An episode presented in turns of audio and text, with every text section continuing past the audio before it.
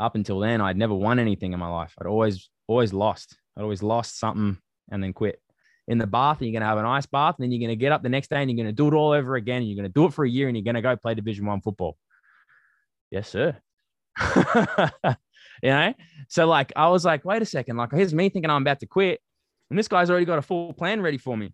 Exactly right. How am I going to make a movie if there's never, if there's no bloody cool plot line? No one's going to want to watch it. So then he went and he won, and then he won again, and then he won again, and then he got the girl, and he drove off in the nice car, and he bought the awesome house, and he had the great family, and da da da da da. Psych. You're such an actor. I hope so. Shit, I've been doing it for 5 years now. Welcome to the Post School Podcast with me, Nathan Moss, an extension to the Uncle Nathan blog that sees me chatting with some pretty amazing people about their journey, with the hope that you guys can take something away from it to apply in your own lives. Join me as I chat to leading academics, roaring social media influencers, big business execs, local business inspirations, students just like you and I, and so many more incredible people. Bailey, thanks for joining me on the Post School Podcast. Thanks for having me. Yeah, I'm super keen. So let's start at the beginning. We'll start at school in Victoria. How was that for you? Yeah, so I grew up in Hoppers Crossing, which is like out west in the suburbs of Melbourne. And I went to, you know, kind of grow up through the public school system there. Not in the best area, but not in a terrible, terrible area. I initially went to Thomas Carr College at a primary school. And it really just wasn't a fit for me. Like it was a Catholic school, private Catholic school. And I'd actually never stepped into a church until going to school there. So I'm like, I forget, like 13, 14, you know, however old you are, you know, a year 7. And it was such a different experience for me that I didn't necessarily fit in very well because I was asking a lot of questions.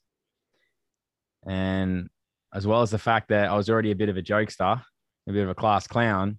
You ask too many questions in religion class, they start thinking that I'm just kind of taking the piss. And I honestly wasn't. But as soon as I started getting sort of some chirp back from the teachers, you know, that was kind of embarrassing me or putting me in those sorts of situations, I was chirping up, you know, so it wasn't necessarily a good fit for me. So I ended up going to public school. I had the choice to go to 2 public schools in the area. One was right next to my house, and the other one was like a 30-minute walk. I ended up choosing to go to the school that was a little bit further away because they had a program where they would send a certain amount of students each year to California for like a few week program. I think it was like just under a month or just over a month. So 4 or 5 weeks. And, you know, you'd go over there and you'd do a little presentation and you'd get to go through and live sort of this California dream as such. They market it towards the students. I had a friend that had gone on that program as well. So I was like, yeah, I should have a little bit of an in on like how to get into the program or something like that. Because everyone's going to try and do it at the school. Why wouldn't you? It's a free trip to the States. So I ended up going there. And when I was there, I pretty much put my hand up for anything that I could because I knew I had to build a resume. And I was already a year behind because I came in term 2, year 8. And, you know, so there's already kids that are already on like the school council and all that sort of stuff, like as year 7s and stuff. And I wasn't necessarily with the group of kids that was like hanging out with the group of kids that were the best influences on the school. So I had to kind of pick my battles there and really politically find myself in a position where I could jerry my way into, you know, getting picked for some of these programs, which I ended up doing and going over to the States, fortunately. And that was kind of my first taste of going over to America and traveling internationally and traveling kind of by myself as well. I was with a group from the school, but I wasn't with any family. I kind of knew like from then onwards, I was like, man, it'd be so cool to come over here, play high school football or do something along those lines. And then I ended up obviously coming back to Australia and then getting all the way up to year 12 or year 11. And I started playing. I had a friend come up to me one day and he's like, do you want to come down and play gridiron? And I was almost playing computer games all the time. So I wasn't too worried about doing any sport. Yeah, the most exercise I got was riding my push bike to school and riding at home, you know. I'd be straight on the game straight after it. So that was kind of my thing there. And I ended up going down and I actually initially hated it, absolutely hated it. Gridiron, American football, what I'm playing right now. I didn't enjoy the sport at all. But then looking back on it, I didn't enjoy it because I was wearing the coach's football boots, which were a size 10 and I'm a 12. And I was wearing these shoulder pads that didn't strap on right. And I had a helmet that was too big for me. So I was just rattling around. So I ended up, you know, going back the week later, and now I got some footy boots that fit me.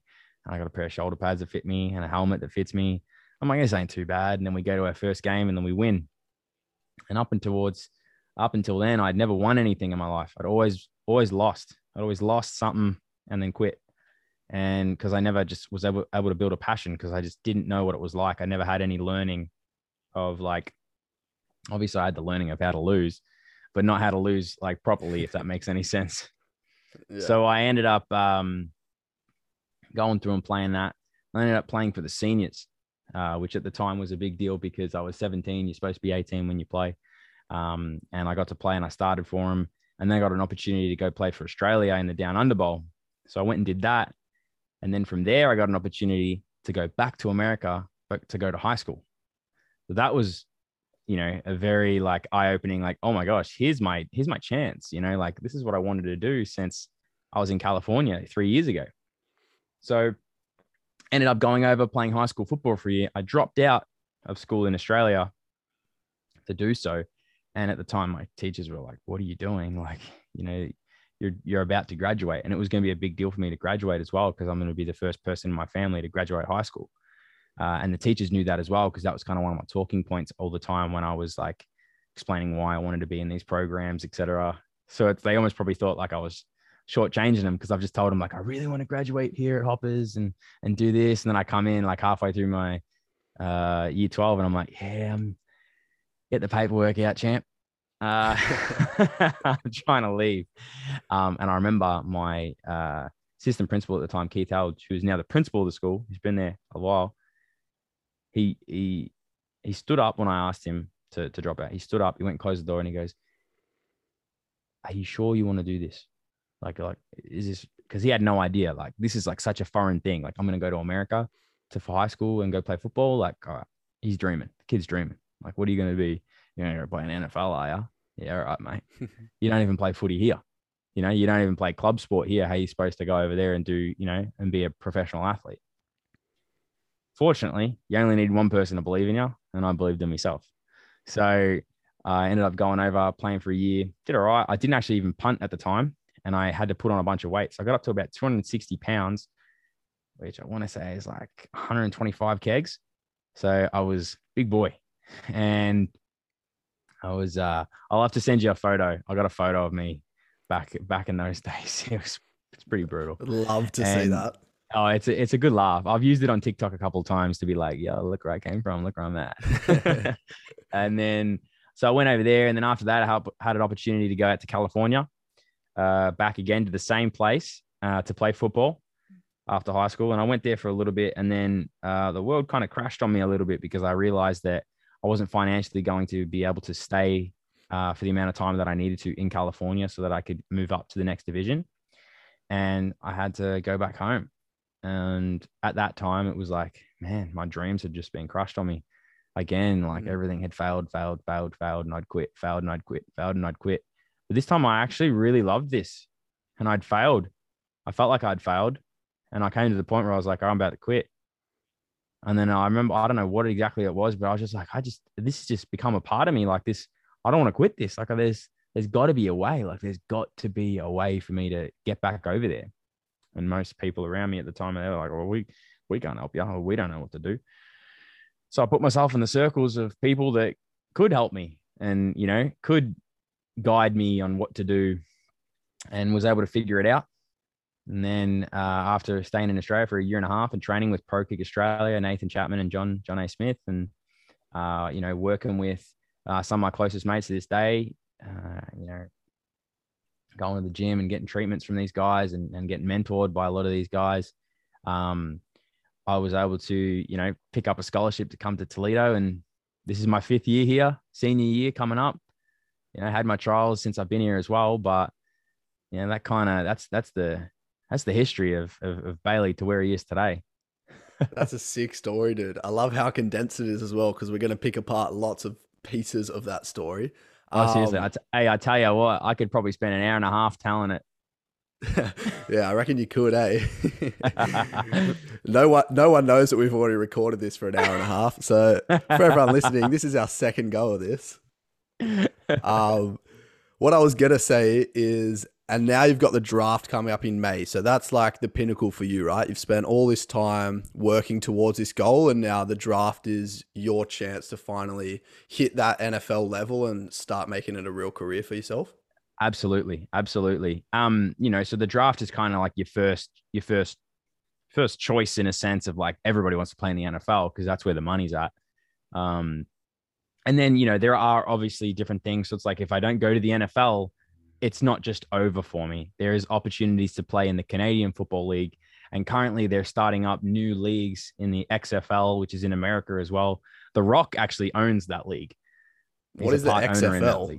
It's literally American football, but there's just a couple of rule changes and they're supposed to make it a lot more exciting. But wow, that means there's going to be however many more teams, you know, and ability and positions to go play and positions to go fill. Yeah, true. That makes it a little bit easier to get there. So I think there's a lot of merit in what you did when you first moved to the new school, because you knew you were behind all the other kids, and then you knew you had to work harder to get onto this program, which they were, I guess, more qualified for. How did you go about actually building that resume in a way that you knew would stand out over the other kids? Yeah. So I picked up on this when I was really young, and I was able to figure this out, fortunately. But I realized that whilst these kids were so worried about what they could do, I was more worried about what other people could do for me. And I figured out that my best step forward was working out what relationships that I could build, what deep interpersonal relationships I could build just by talking to people and, you know, showing them how bad I actually want to do something and getting them to invest in me, to then have that turn around and help me out. Cause I was like, okay, let's figure it out from the top. I was like, who decides who goes on these programs? It's like the principal. Okay. Well, I'm not just going to walk up to the principal and just talk to him every day. Like, this is head honcho here. And I was like, but who does the principal talk to all the time? He talks to the assistant principal. I was like, all right, cool. Well, who's the assistant principal talk to a lot of the time? Well, he talks to like your year level coordinators. And I was like, well, now we're talking. Now I can get into the year level coordinators. I can talk to them whenever I want. I mean, actually, I'm in class with one of them. You know, one of the year level coordinators in the year level above me is my English teacher. And I was like, well, I can't even apply for this first program until next year anyway. She's probably going to be the year level coordinator next year. And I was like, they seem to stay the whole time. So after I picked out and worked out, I was like, do you guys stay the same coordinators each year? She's like, yeah, usually for 2 or 3 years. And then they change you out. I was like, how long have you been, the coordinator for year 9? She's like, oh, this is my first year. She's going to be there next year. Happy days.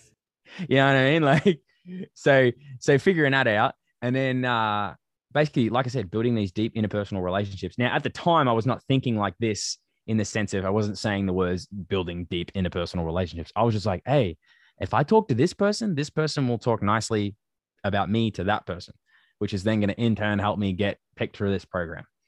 And as well, I was like, if someone's ever going to help you, take the help. Sometimes people's pride and their ego gets in front of them and they're like, oh, no, I don't need help here. Bro, you want to help me out? I'll let you help me. You know what 100%. I'm saying? Dude, look at all the most successful people in the world. No one has got to where they are without accepting help from others. And most of the most successful CEOs also have a team that are much smarter than them. They just know how to manage that team well. Exactly right. Delegation, you know, best leaders are able to delegate, but then also do the work. You know, exactly. Like, did you take that mentality into when you moved over to the US in a, like, I guess, obviously a more mature way, but did you take a similar mentality to build up that pathway? 100%. Cause I realized now, I was like, before I was in a new environment and I was like, this is how I was able to get myself comfortable really fast. I was like, now I'm going to be uncomfortable for a very long time. And I'm going to have, you know, I'm going to be over here with, the only people that I knew, like one of my best mates, Caleb Morgan. I went over to the US with him. And, you know, I knew, like, it was just us two together the whole time. It was like us taking on the world. And then we kind of, we built relationships with other guys who also were over there and other people whilst were over there. But I was like, I knew it was just us two. I was like, so how do we expand this family? How do we expand this, these people around us so that we can get away with some shifty shit, or we can, you know, just live our lives and have a good time and all that sort of stuff. And there was some times, you know, when we were over there and I had to lean on some of the teachers around me, you know, and I was able to, like I said, taking that approach when I first went over to the States, and in the whole idea of building deep interpersonal relationships with people, so that they'll help you out, got me out of some shit. And got me into some cool shit too, you know, like got me into a position where I was able to graduate high school. 4.0 my senior year. Wow. You know, like anytime I needed help on any of my work, no teacher has ever been a pain in the ass to me in like not wanting to help me. Cause I always do my best, like, and just try, even if I'm not a great student. Now, mind you, when I was in high school, not all the time that was the case. When I was younger, you know, I was a bit of a dipshit. But like, so's everyone at some point. But especially when I was over in the States, like I realized like, yeah, nah. There was also a couple other, I went to a private international Christian boarding school. So, you know, English wasn't the first language for a lot of people. So that also meant that like in English class, for instance, we were doing some easy stuff sometimes. And some of the kids were struggling. And I was like, well, man, I know he's real good at math, but he don't speak English for shit. I was like, hey, let me write that paper. Let me help you out. You're using your resources wisely there. I don't know how to do this, dog. That's funny. I need some help, big dog. I think also in situations like that, you get bored. And when kids get bored, they decide to muck up because it's interesting. Yeah. And you know what? That's actually so true. I never really thought about it like that. That's so true. When you get bored, like think about it. Why are you piss fighting around in the back of the class? Because you're engaged. No, yeah, no, you know what I mean? Sir. You're not enjoying what's going on.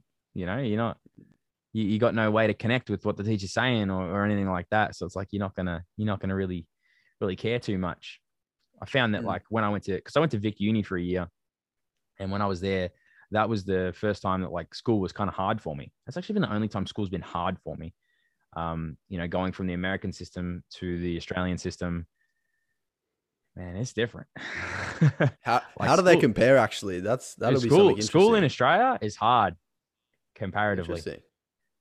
Like these people that are getting in the 90s on an ATAR score or something like that, you are a gun of a student over here. Like you are next level sort of thing. Like you're next level in Australia, but I'm saying probably people in the 80s or whatever it is. You know, I'm not too familiar with the scoring system, like how many people, because I know it's a bell curve, etc. But it's like, yeah. Like I'm talking like I was a CD student, C's and D's. I ain't never seen a B. If I seen a B, I was so happy. The only time I ever got an A was on a PE class or like a woodwork trade class. Like I remember like metalwork, I'd get an A, woodwork, I'd get an A, and then like math, D, social studies, like C or something like that. Cause I just did work. I didn't care. And then I graduated high school. I got a 4.0 my senior year. I was like, oh, I didn't miss a mark. Like how does that work?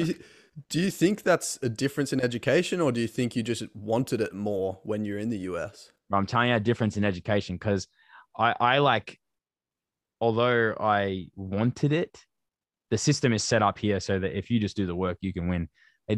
Extra credit, mate. Teacher's favorite word. Yeah, they're going through the syllabus day one in English, and they're going, oh yeah, this is what we're going to do. Like, you know, we're doing our paper, da-da-da-da-da-da. And I'm like, all right, sweet. Like that works out to be so over many points. And I'm like, yeah, and there'll be an extra credit assignment at the end. I literally didn't even sit one of my exams 2 semesters ago, even university here. I didn't even sit one of my exams because I had such high marks on all my other stuff. He's like, well, you can sit it if you want. He's like, but you already have an A in the class. And I was like, why would I waste my time? Like, what am I doing? What? Wait, you know what I'm saying? Like, so it's not compulsory to do assessments because there's other ways to get the required credit points? Yes. I had got so much extra credit throughout the semester that I did not have to sit the final exam. Wow, that is bizarre. I've had one subject like that at uni, which was just one assessment that you get an extra 10 marks for. But in the scheme of things, you still have to sit all the other exams. It just took the weight off his shoulders. That's ridiculous. I don't understand that at all. It's crazy. Now, obviously, like, some teachers are a little bit different on it. Like, I've been in classes before when the teacher's like, there is no extra credit in this class. And they're like taking a hard stand on it. And then I'm like looking through the syllabus and I'm like, well, yeah, like, there's no extra credit because like the stuff we're doing is like piece of piss, like. Yeah, fair enough. All right, there's another part of your story that I want to jump into as well. Yeah, you didn't really mention the fact, but I'm gonna mention it for you, that you kind of did, but you didn't play any sports pretty much as a kid. You didn't have anything to do with sport as a kid, and now you're in the US chasing your dream of becoming an NFL player. Talk to me, how did you find that passion? Yeah, so like because obviously the system in Australia is club sports, where in America, it is like every kid plays a sport because it's like you have to. Mm. So I tried some sports like anyone did. I was kicked, you know, when I was younger. I remember I think I played under 12s for 1 year and quit. And then I tried basketball when I was younger too, quit that after a little bit. I did Brazilian jiu-jitsu because my brother was doing it. Quit that. Like everything. I was just starting, quitting. I was picking up all these different musical instruments and all this sort of stuff as I was growing up as well. And I would stop. My mom and my grandmother, they'd always laugh at me for it because it's like, oh, what is he on now? You know? Because I'm like, oh, it'd be so cool to do that. And I was like, I just didn't want to work towards it. You know, it'd be so cool to do this, so cool to do that, so cool to do this. And I was like, the whole time. So all my life, I've just been wanting to do everything, but I couldn't do anything, you know? Yeah. Almost like jack of no trades, master of none. Was that a skill thing or was that a desire thing? Desire, as in like, what was I trying to get out of it all? Or just, you say you wanted to do it, but couldn't. Could you not do it because you didn't think you were good enough, or you couldn't do it because when you started doing it, you just didn't enjoy it enough? Didn't enjoy it enough. I didn't enjoy it enough to put the work in. And I didn't also understand that like Rome wasn't built in a day. And I think so many people like forget that sometimes. I did, like growing up, like I wasn't too impressed when I realized that it's going to take me 4 years to figure out how to play the bagpipes or something along the, you know, like something ridiculous like that. You know? Bit of delayed gratification. Exactly right. Like I needed instant gratification. I needed that or else I was not going to do anything. So it's like computer games, instant gratification. I play for 10 minutes and I win the game. Sweet. I'm going to do that again and again. Oh, I just lost one time. Nah, that's right. I won 2 times ago. I'll do it again. You know, it's like, that's how I fell into that sort of trap. And I say trap, but at the same time, like, I swear I learned so much from computer games because I was a massive nerd. There was a point in like high school where I was doing the, you know, World of Warcraft. Yeah, I've heard of it. Never played it. But you know what it is, like an online MMO sort of thing. Like it's just all these real people, all these characters. I played the Star Wars version, Star Wars The Old Republic. I ran one of the biggest guilds in Oceania. I had 250 members in my guild and they all thought I was like 25 going to university. They didn't know I was a 14, 15-year-old kid, you know, just like with a deep voice. You're full-on gamer mode. Dude, like have you seen the South Park episode with the guy when they start playing World of Warcraft and they're all sitting there like on the thing? I can't say I have. I'll have to shoot. There's like so many memes about it. I'll have to shoot you one over. But I lost my train of thought. Oh yeah, that instant gratification that I got from computer games is kind of what I think would steer me away from sports until I got into football. And like I said, like I was at school one day and my friend Trey Moana comes up to me and he goes, "Hey bro, you want to come down and play rugby?" And I was like, "Oh yeah." So I go out and play rugby with him, like at snack and stuff like that. And he's like, "Oh, you should come down and play gridiron." I was like, "Where at?" He's like, "In Footscray." I was like, "Oh, that's kind of far." He goes, "Oh, don't worry about it, bro. We'll get you there." And I was like, "What do you mean you get me there?" He's like, "Oh no, my mom will pick you up." I was like, "What?" He's like, "Yeah, we need more guys." I was like, "All right, I'll come down," like sort of thing, you know. Well, initially I was like, maybe. And then I told my mom about it, and then she signed me up, unbeknownst to me. And I was like, "Yo, whoa, what are we doing, Mom? Like, I don't want to go." You know, she just wanted me to get off my ass, you know, stop playing the computer. And, you know, I went down there and, like I said, initially hated it, but then started to fall in love with it and this game. And mate, I'll tell you what, Trey's the reason I'm here, because I would not have met any of those people. I would not have met Caleb. My mate Caleb, who I went to America with, literally messaged me just before. Hey mate, hope you're doing well. I'm excited to see, you know, we were just chatting about me being in football camp right now. Like, you know, I would never have met him if it wasn't for Trey. Would never have done any of this stuff if it wasn't for Trey just coming up to me one day because they didn't have enough guys. I just think that's so crazy sometimes, like how these small little things in life, this one conversation with somebody can completely change the overall trajectory of where you are going. I think the other way of looking at it though as well is you've got yourself to thank, because if you didn't end up go through with that, then you never would have met these people as well. So yeah, thanks Trey, but also thanks to yourself for having the balls to say, yeah, I guess mum's right. I guess Trey's right. Let's just give this a go and see what happens. Like, you went into it with an open mind. And having a crack. Yep. Just having a crack at it. That definitely is a good point. I think it's super interesting, the fact that your passion for something like NFL or like American football only came when you weren't actually looking for a passion. Like, you'd gone through all the sports hoping that you'd enjoy those sports. And then it seems like the moment when you were content with just being a nerd, this is when sport came into your life and you found that passion. I find that really interesting because you weren't actually actively searching for it. Yeah, no, absolutely. It is something kind of crazy that I do think back on. And like, I remember that was like one of the hardest conversations I had to have was to my online friends and be like, hey guys, like, I'm selling my computer because I'm moving to America. I was like, I'm not going to be able to have a PC when I'm over there. Like, I'm going to be living in a house with a bunch of these other guys, going to school over there. Like, I'm not going to have the time. They were like, this is such a great opportunity. And mind you, like, these guys, like I said, they were men, you know, they were like, I was a kid and I was learning so much from them all. You know, like Okaraka, him and his son were in the group, and his son, Avlan, I don't even know their real names. Like, I just go off their like gamer names, you know what I mean? They know my name now, but I haven't spoken to them forever. But like, you know, like I was like learning so much from these people, because a lot of the things that happened in real life, in the sense of people trying to undermine you, to, you know, have people form against you and all that sort of stuff, that shit happens in the game, in like this game, because this is like a real life thing, you know, like within the game and all that sort of stuff. Like, learning how to delegate and learning how to be a leader.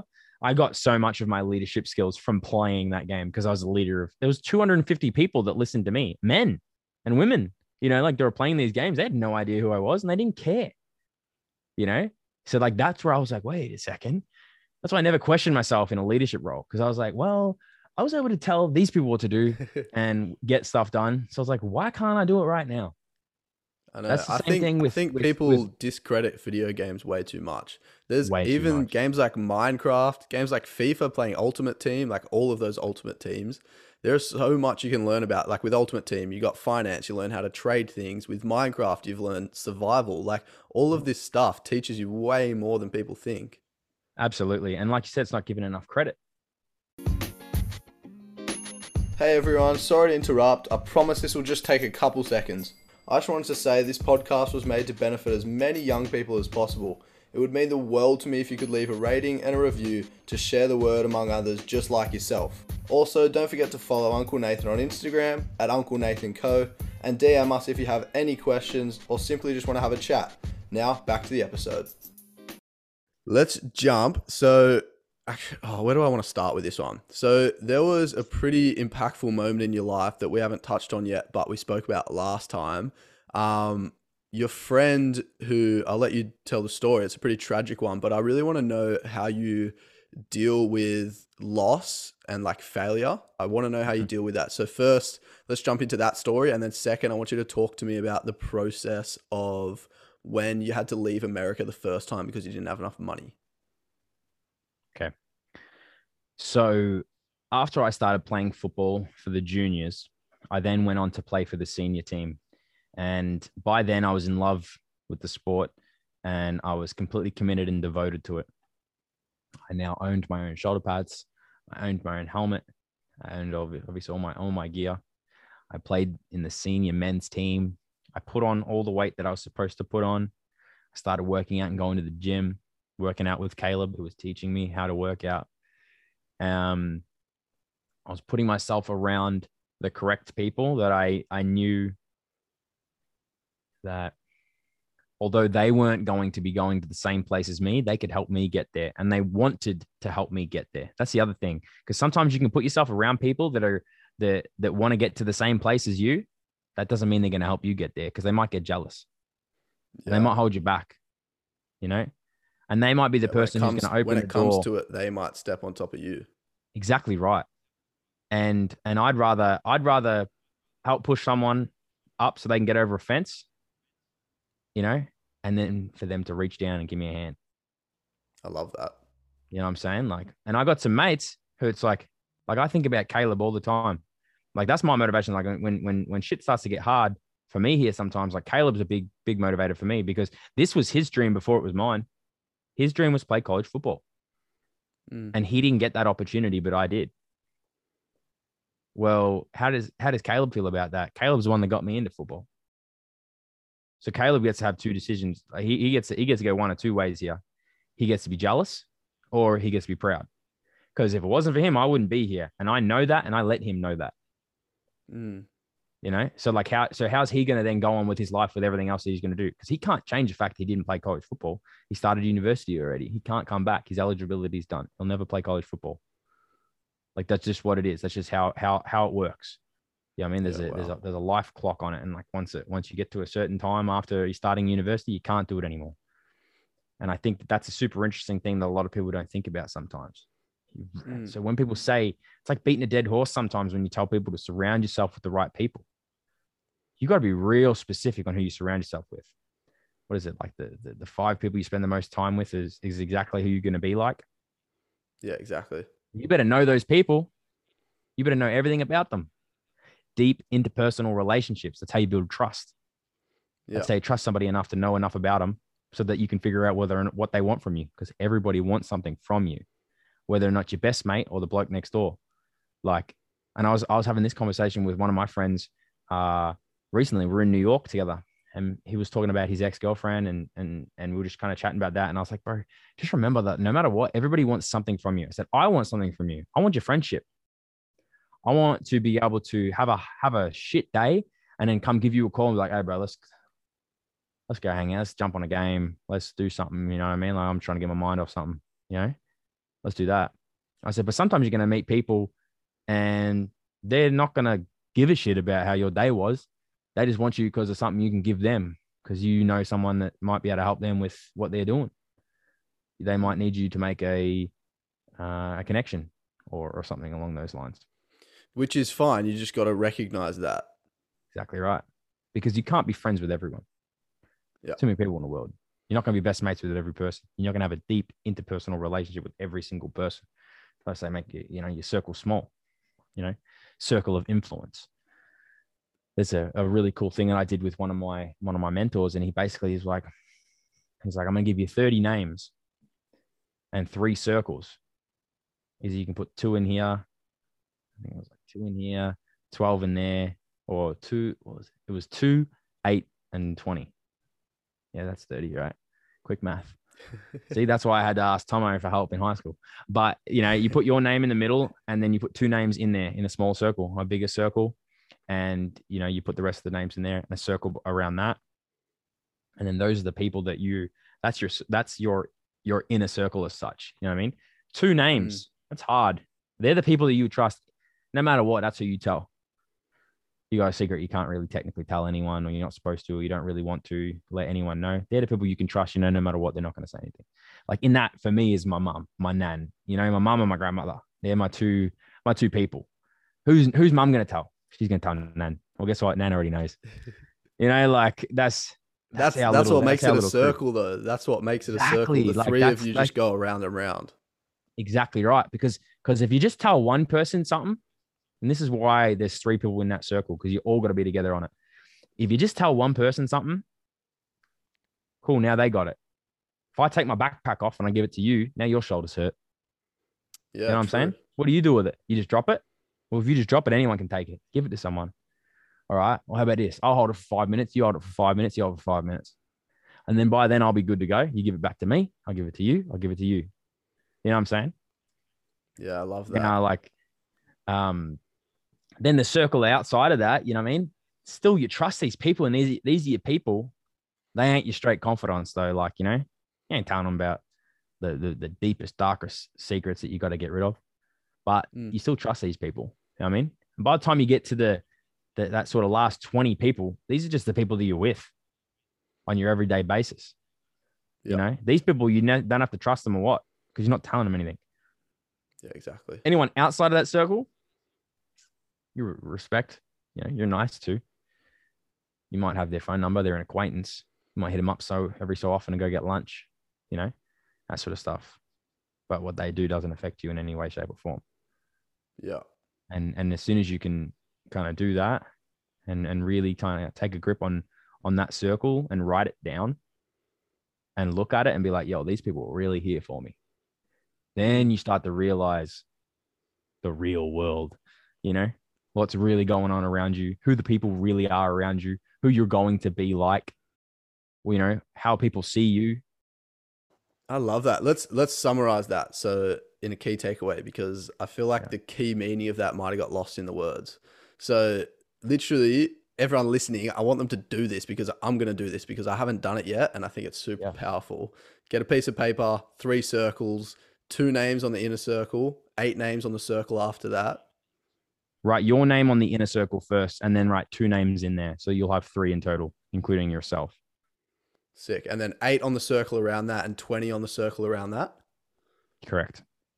And that shows you your closeness of friends or acquaintances. So you've got the 3 in the middle, well, you plus 2, your closest friends, around that, your next closest friends, and then around that, sort of the mate you hang out with. Yep. And now this also includes your family. This includes any person that you come in contact with. You know, so if your closest confidant is your sister, you put your sister in that circle, in that initial circle, you know, like nothing dogging against my sisters. I love them, but I don't talk to them about every single thing that I do. They ain't in my first 2 circles. You know what I'm saying? Yeah. Like when I have a crap day, I don't call Tia up and be like, hey Tia, how you doing? That's just not what I do personally, but I do call my friend Anthony up. He's one of my mentors. He's in my close circle. I do call Aris up. He's in my close circle. I do call Zach. I do call Reese. You know, like I do call these guys when I need something, when I need some advice on something, you know what I mean? Because I know I can get this off those guys. Yeah. But at the same time, these guys know that they could do the same for me. The difference is they're older than me. They got a little bit more experience in life and stuff like that. So I'm not getting so many calls, you know, the other way back, you know, because they don't need that. But I understand that they don't need that. It's a jealousy thing. I'm not worried about that. You know what I mean? And guess what? You might put someone down in your second circle and they might not have you anywhere until the outside. Mm. So what? Just understand that. Just know that. Yeah. It doesn't always have to be equal, because it's the same with you and I. Like if I had a question about maybe living in the US, or if I had a question about podcasting, or a question about media, or a question about music, or a question about acting, like all of those things you have experience in, I don't. I would go to you to ask that question, but I'm never expecting you to come to me with a similar question. Yeah, no, I know exactly. And that's exactly right. You know, on those sorts of things, but you know, you know, I was about to say, if I was just coming out of high school though, this is the perfect podcast to come to it. You know what I'm saying? Like people are going to come ask you questions for these sorts of things, but you're not going to go ask a kid in year 12, hey, what do you do next year? Yeah. You know, like, yeah, that's a perfect example of it sort of thing. But keeping the main thing is just understanding that those people are who you're going to be like, because you take this and then you can also go ahead and take some of these names of people and work out what you like the most about them characteristically. Like what sort of characteristics do they have? Is that even a word, characteristically? Or did I just make that up? Sure. It's a word now. Hey, we're taking it now. Bailey's dictionary. But you take the characteristics of what you like about these people inside those circles. And then you can see in yourself, well, this person's actually quite selfish. Get them out of your circle. People, you want to latch onto people too much. You know, like this person ain't helping you. They're hurting you. Like figure that one out. And it's tough. It's super tough, especially when it's somebody really close to you. But just because someone ain't in my circle, I just said that my sister is not in my close circle. My sister, my blood sister, you know what I mean? I still love the girl and I'll do anything. I would kill someone for her. I would take a bullet for her. Like, this is my sister, both of my sisters. You know what I mean? But that just ain't what that is. Because I'm not asking her opinion on on what's my next step for football. She don't even know what she don't even understand the rules of the game. You know? Your inner circles don't have to necessarily be every single person that matters to you. It's just the people Correct. That you're leaning on and the people that may lean on you to, I guess, move forward with your life. Like, that's the whole point of this, right? If this is a I don't know off the top of my head who wrote this quote, but if you can't stand with me, don't lean on me. I like that. These people in this circle, if they will not stand with you and what you stand for, don't lean on me when you need something. You know what I'm saying? Yeah. So I've got a question that's bridging onto this. When you had to leave America the first time, you said that felt like a failure to you, even though, like, technically it's not. Yeah. You didn't fail. You weren't quitting. You weren't giving up. It was just trying to find a way to get back over there. But how did you go about the process of getting over that to then go back and smash it again? Like, is that where you brought these circles in and leaned on your friends for support until you had the ability to stand next to them? Absolutely. I came to a point where I came back and I was feeling really crappy. And I remember when I got told that I wasn't going to be going over, you know, like I wasn't going to be eligible to do this. I was like, what am I going to do? I was with my sister. I was with Tia. We went to go get some food. What were we doing? I think I'd taken her to a doctor's appointment or something, and we were coming back from it, and I got this email that basically told me that you're ineligible. You're not going to be going back to unless you do these things. And I was like, this is I failed. You know what I mean? Like I've not taken the right steps previously. Like, and it was about grade. It was all academic. It was academics back in year 9. I hadn't got good enough grades in year 9. That affected me 5 years down the track for going to university in America. I didn't have the right credits. Wow. So I'm like, mate, I've just put all this work in, years and years of work, changing my body, going through all this crap to just, you know, for it all to be over with. And then I thought about it. I was like, wait a second. What am I worried about? I got a good life. I got a beautiful family that loves me, you know, like I have a really close knit family. I was with my sister at the time.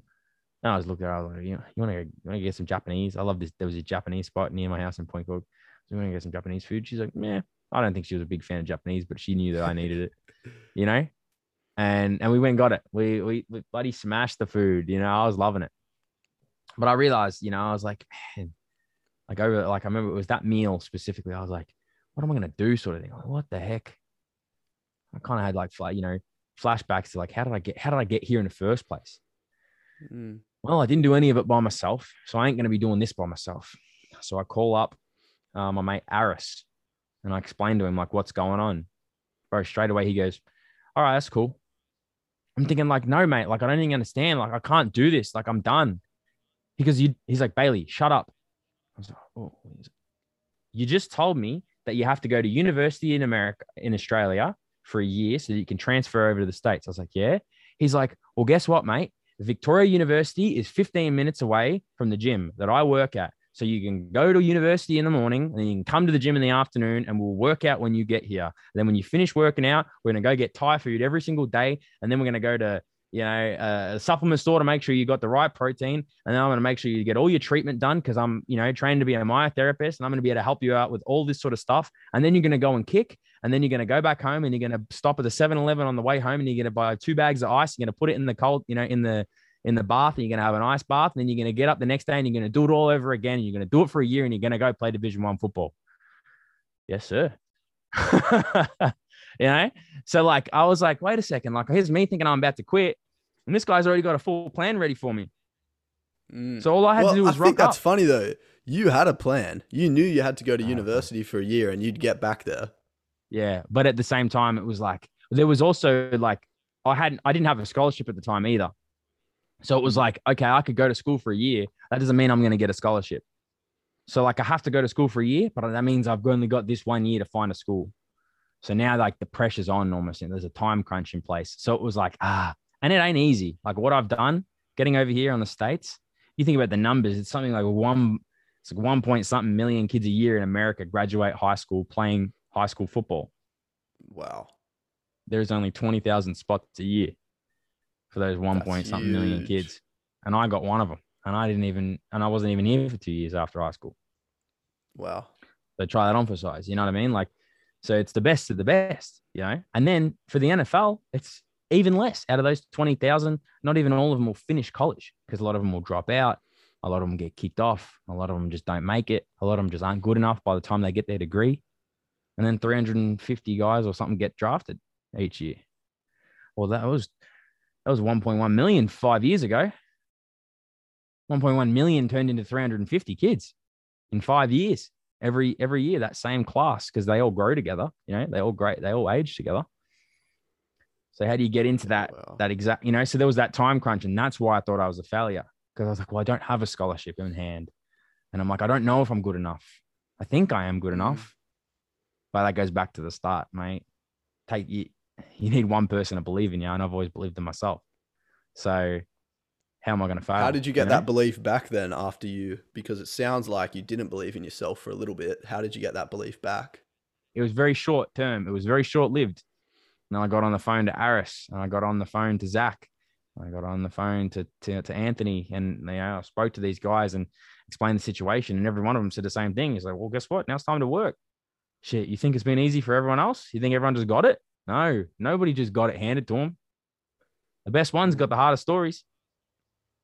You know what I mean? Like, why do you buy the book of the best players? Because they had everything easy, because everything was handed to them. You know, like you think about like who's an idol of yours in surfing? That's so true. Kelly Slater started surfing on a boogie board. You think everything just went great for him? Everything's just been roses. He's never lost, has he? He's always just won, hasn't he? Everything he's ever done. Yeah, Kelly Slater's story is incredible. He started surfing. His parents didn't have enough money to buy him a surfboard, so he started surfing and winning surf comps on a boogie board until he started getting paid enough to buy a surfboard. Goodness gracious! You know what I'm saying though. Like you hear that, and it's like this is a top guy. That's why they do so well, because they got these things that these trials that they've been through. When guys have it easy, they ain't going far. I think about that all the time. And that's why, like, I got hurt in 2019, tore every ligament in my ankle. And it was like, man, at first I was so depressed. And I was like down. I was like, why me and this and da-da-da-da-da-da-da-da. And then you look at the best athletes ever. They've all had major injuries. They've all had major setbacks. They've all lost in the most important times. They all come back. It's a comeback story. Everybody loves a good comeback story, don't they? Like, yeah, how am I supposed to sell a book in 10 years if I've never had to come back from anything? There we go. Yeah, how are you gonna make the Bailey Flint movie? Exactly right. How am I gonna make a movie if there's never if there's no bloody cool plot line? No one's gonna want to watch it. So then he went and he won, and then he won again, and then he won again, and then he got the girl, and then he drove off in the nice car, and he bought the awesome house, and he had the great family, and da da da da da. Psych. You're such an actor. I hope so. Shit, I've been doing it for 5 years now. Yeah, exactly. All right, we're gonna jump to 10 under 10, dude. Yeah, grouse. So, first question: what's your favorite state in the US? I love California. Question 2: what do you miss most about Australia? Definitely my mum. Cute. Yeah. Question 3: what's been your most memorable football win and why? My most memorable football win, I would have two. So we won the MAC championship in 2017. That was great. But even more memorable than that, earlier that year, third or fourth game, we played Tulsa. So they're from Tulsa, Oklahoma. And they come up, and midway through the game, I'm a backup holder at the time. So where we score the touchdown, and then I come on, and then the holder comes on the field with the kicker and the snapper and the line. makes a cadence call, you know, so the guy throws him the ball, he puts it on the ground, and he just sits there and just puts it on the ground. And then the guy kicks it through the uprights, you get an extra point. I was the backup holder at the time, so I wasn't supposed to be in the game. Well, the guy who scored the touchdown, Cody Thompson, landed on the back of his head, and he was the holder. I was the second string holder. Well, Cody might have a concussion, so he's getting checked out. I wasn't worried about that. We just got a touchdown. I'm celebrating on the sideline with my teammates. Woohoo! Looking at the crowd. This is great. Yay. I get ripped onto the field. I go, whoa, whoa, whoa, whoa, whoa. What's going on? I don't know what's going on. This is my third football game ever. There's 25,000 people in the stands screaming. Like, my kicker's on the middle of the field. Like, yo, what's going on? Like, come on, let's go. I'm thinking, what is going on? My head is just jumbling around. I'm like so scared. I'm trying to put my chin strap on. And like, we have like four different helmets. Because they're all different colors. So for this game, we got this one helmet on. It's the one helmet that always gives me grief. And I'm trying to put it on. And I get out there, and Jameson, the kicker, he's like just fucking punches me in the chin, sort of thing. Like clips it in, you know, so it wasn't like dangling down. And I clipped the other one in. That's it, you know, about to get the snap here, make the cadence, bang, get the ball, put it down, slip straight out of my hands. Oof. Got to call fire, pick the ball up, try and run with it, get tackled. We don't score that point. It's all right. We're winning. Wow. We're still winning, though. We go into halftime. We come out. And now their momentum starts to change. These guys start catching us. We're still scoring points, but so are they. Come to the end of the game. A couple seconds left in the game. It's tied up. But we're within field goal range. Cody's good to go now. He goes back on the field to hold for Jameson, who's going to kick the field goal. There's a thing called icing. They have timeouts. They let him get ready to kick. He's mentally prepared. He's about to go kick. And just before he's about to go, bang, they call a timeout. So now you got to wait. Oh. It's daunting because it's another minute and a half. You got to wait. Mate, if you miss this kick, the game goes into overtime and you can lose. Or you make this kick and you win and you're a god. You're an absolute god for 25,000 people. You just got to make the kick. It wasn't an easy kick, though. It was like right hash, 40 yards out. It's a pretty big kick. And they iced him 2 or 3 times. So it was like, man. Like if you're mental, you know, if you're mentally weak, you're out here. Wow. Comes out, he makes the kick. If I didn't drop that that hold at the start of the game or earlier in the game, we would have won the game because we would have been up by 1 point the whole time. They would never have met us, and when they were trailing, it is my most memorable win because I learned that sometimes you got to fail so other people around you can succeed. Sometimes you got to cop some shit so other people can take the glory. And as well, it ain't always your time to shine. Like other people are going to shine as well. And you got to feel good for them because you're going to get your turn as long as you put in the work. And I've gotten my turn. That's incredible, dude. That story was incredible. Question, where are we up to? 4, snow or sand? Sand. Sand gets annoying sometimes if it's like, you know, if it's getting in the car and all that sort of stuff. But mate, this snow, it's all right for a second, but when it starts to get a little warmer, it starts to slush and sit around. It's no, I'm no good. No bueno. Yeah, fair enough. Favorite book? Pancratian. It was I don't even know who wrote it. It was like the first book I ever read. And I just remember it because it was the first book I ever read. I didn't read it until I think I was in like late primary school or early high school. Interesting. I wasn't a big reader. What's the biggest risk you've ever taken? Probably coming over to America. I think like the first time, like for high school, because I had absolutely no idea what I was doing, what I was getting myself into. At least I knew when I was coming over for university, I was like, I'm getting a free degree out of this. I'm gonna go ahead and get an undergraduate degree minimum. Now I'm about to walk away with a master's degree. Yeah, that's sick. Do you invest your money? I do crypto, and I do sports cards and some shoes as well. Sick. Yeah, it's good fun. What would be your ideal club to get picked for the draft in May? Yeah, look, there's a saying like aim small, miss small. And some people get that kind of confused sometimes that you talk about like you're using the word miss, like you're going to miss your goal. I'm saying like aim small, miss small in the sense of if you think you're going to be, you know, if you keep saying you're going to be top three, well, you might become third, you know? So why didn't you just think you were going to be first? So aim small, miss small. Like if you're going to, you know, think about it, like, you know, be very, very specific. So I do like to be kind of specific, but at the same time, it's like, yeah, if I don't get it, it's like, as long as I get somewhere, it's going to be great. But with that in mind, I've struggled to think about exactly where would be the best place to kind of go, because so many different places have so many different like benefits into why they might be a better fit, be it the lifestyle of the area, be it the bloody colors of the team. I don't know. Like I like the Cowboys for their colors, you know, but I like the Dolphins for their colors too. So it's like, and the Dolphins are in Miami. Who doesn't want to live in Miami? But then cool, go play for America's best team, you know, one of their like historically one of their best teams, like with the Cowboys, or something along those lines. I've lived up north and I've been out west.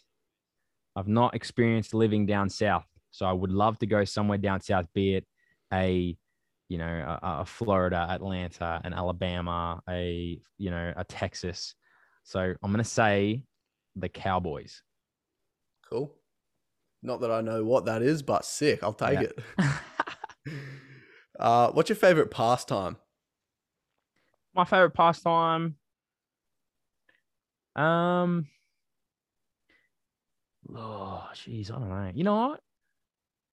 I reckon watching a good movie. Sitting back, watching a good movie. Not one that I have to watch for school or something like that. Like one that I'm just like, you know, I just feel like watching something. And you record music as well, hey? Yeah. So that's another one that's up there for me. Definitely, but almost like that's a hobby right now for me, but that's slowly becoming more of a, like, I want to say almost like a career and such, because like I do envision myself as an artist, from the fact that I do theater, film, acting, I do photography, I write and record, I'm a recording artist. Write and record my own songs, produce a little bit of my own songs, you know, so I'm doing a little bit of everything. And that's like one big thing that I think I could kind of leave with your audience as well, is a lot of the time when I was telling people that, especially like in careers and stuff over here, they say, okay, well, what do you want to do, Bailey? Well, I want to play in the NFL. And they go, well, Bailey, that's like winning the lottery. I'm like, yep. And I got a ticket in the lottery because I got a chance. And I'm like, do you have a ticket in the lottery? And I'm like, oh, no, I don't want to play in the NFL. They're not doing anything towards it. They're like, well, what's your backup plan? I was like, oh, funny you should ask that. I want to be a movie star. It's my backup plan. Like, oh, you want to be a movie star? It's just as hard, if not harder. There's more people that want to be a movie star than want to be a football player. I'll go, yeah, but guess what? I got 2 tickets in the lottery. I go, well, what happens if that doesn't work out? So don't worry, I'll be a pop star. I'm singing music as well. And they go, what? How's that plan? That's C. That's your plan C, is it? Well, guess what? You better come up with a plan D. I was like, why would I come up with a plan D? I got 3 tickets in the lottery. I got fucking 3 more tickets than you got. What are you going to do about it? You know what I mean? Like, if you want to keep, it's all about perspective, isn't it? Perspective on how you look at it. Plus, if you when you're leaving school, everyone always says you need a plan B for what you desire the most. If it's something that seems unachievable, why does that plan B have to be something that's more achievable? Why can't it be something just as amazing as the initial plan? Like, I don't understand why the backup should be go to uni and get like a basic degree. That's not a plan B. That's just a waste of money and a waste of time, because you're not passionate about that. If you're going to have a plan B, make it something that you want to do. Exactly right. That's why, like, people have looked at me crazy and they've gone like, what do you like, what's your degree in? I've got an undergraduate degree in media communication and theater performance. Okay. I'm doing my master's right now. I'm doing my master's in liberal studies with a focus in film and theater performance. So what do you want to do with that? Oh, I want to be a movie star. They're like, well, that's like kind of hard. I'm like, yeah, maybe for you. They're like, well, what do you mean by that? I was like, well, I've been going to school for the last 5 years. I got a good plan in place on how I'm going to do it. Like, I got an idea. Agents want to sign me to go do, you know, these little, like, to go audition for pilots and different things like that. I just can't do it right now because I'm in football. So what happens in 6 months if I don't go to the NFL? Well, guess what? Plan B's coming in place. And don't worry, C's cooking.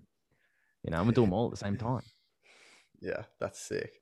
Last question I'm going to leave you with. Who inspires you? I definitely ain't got to go with my mum. Seeing somebody completely invest their entire life into four other individuals has been the most inspiring thing I could have ever imagined. You know, you want to talk about, you know, seeing, and I've seen some amazing people, be it through coaches and athletes and stuff that I've been around. And it's like, yeah, you could be inspired by those people, and that's great. And they've done all the, what they've done, but they've had a lot of people helping them. Mate, don't know if you can count on your hand how many people have helped my mum, especially with raising us, you know, raising four kids.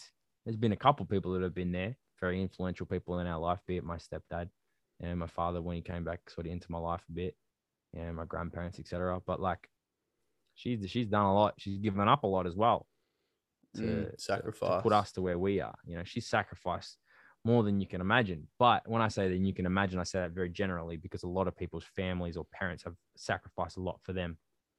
So sometimes you just gotta understand that. You gotta appreciate that. Same time you're having a rough time with the fam, get into a bit of a fight, just remember how much that person's given up to be there for you.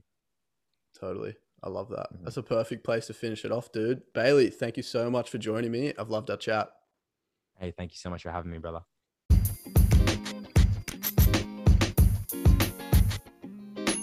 And that's a wrap. Cheers for tuning into the Post School Podcast. I've been your host, Nathan Moss. If you want to read any of the show notes from today's episode, or simply check out the Uncle Nathan community, be sure to head over to unclenathan.com or follow us on Instagram at Uncle Nathan Co. Thanks for listening, and catch you next time.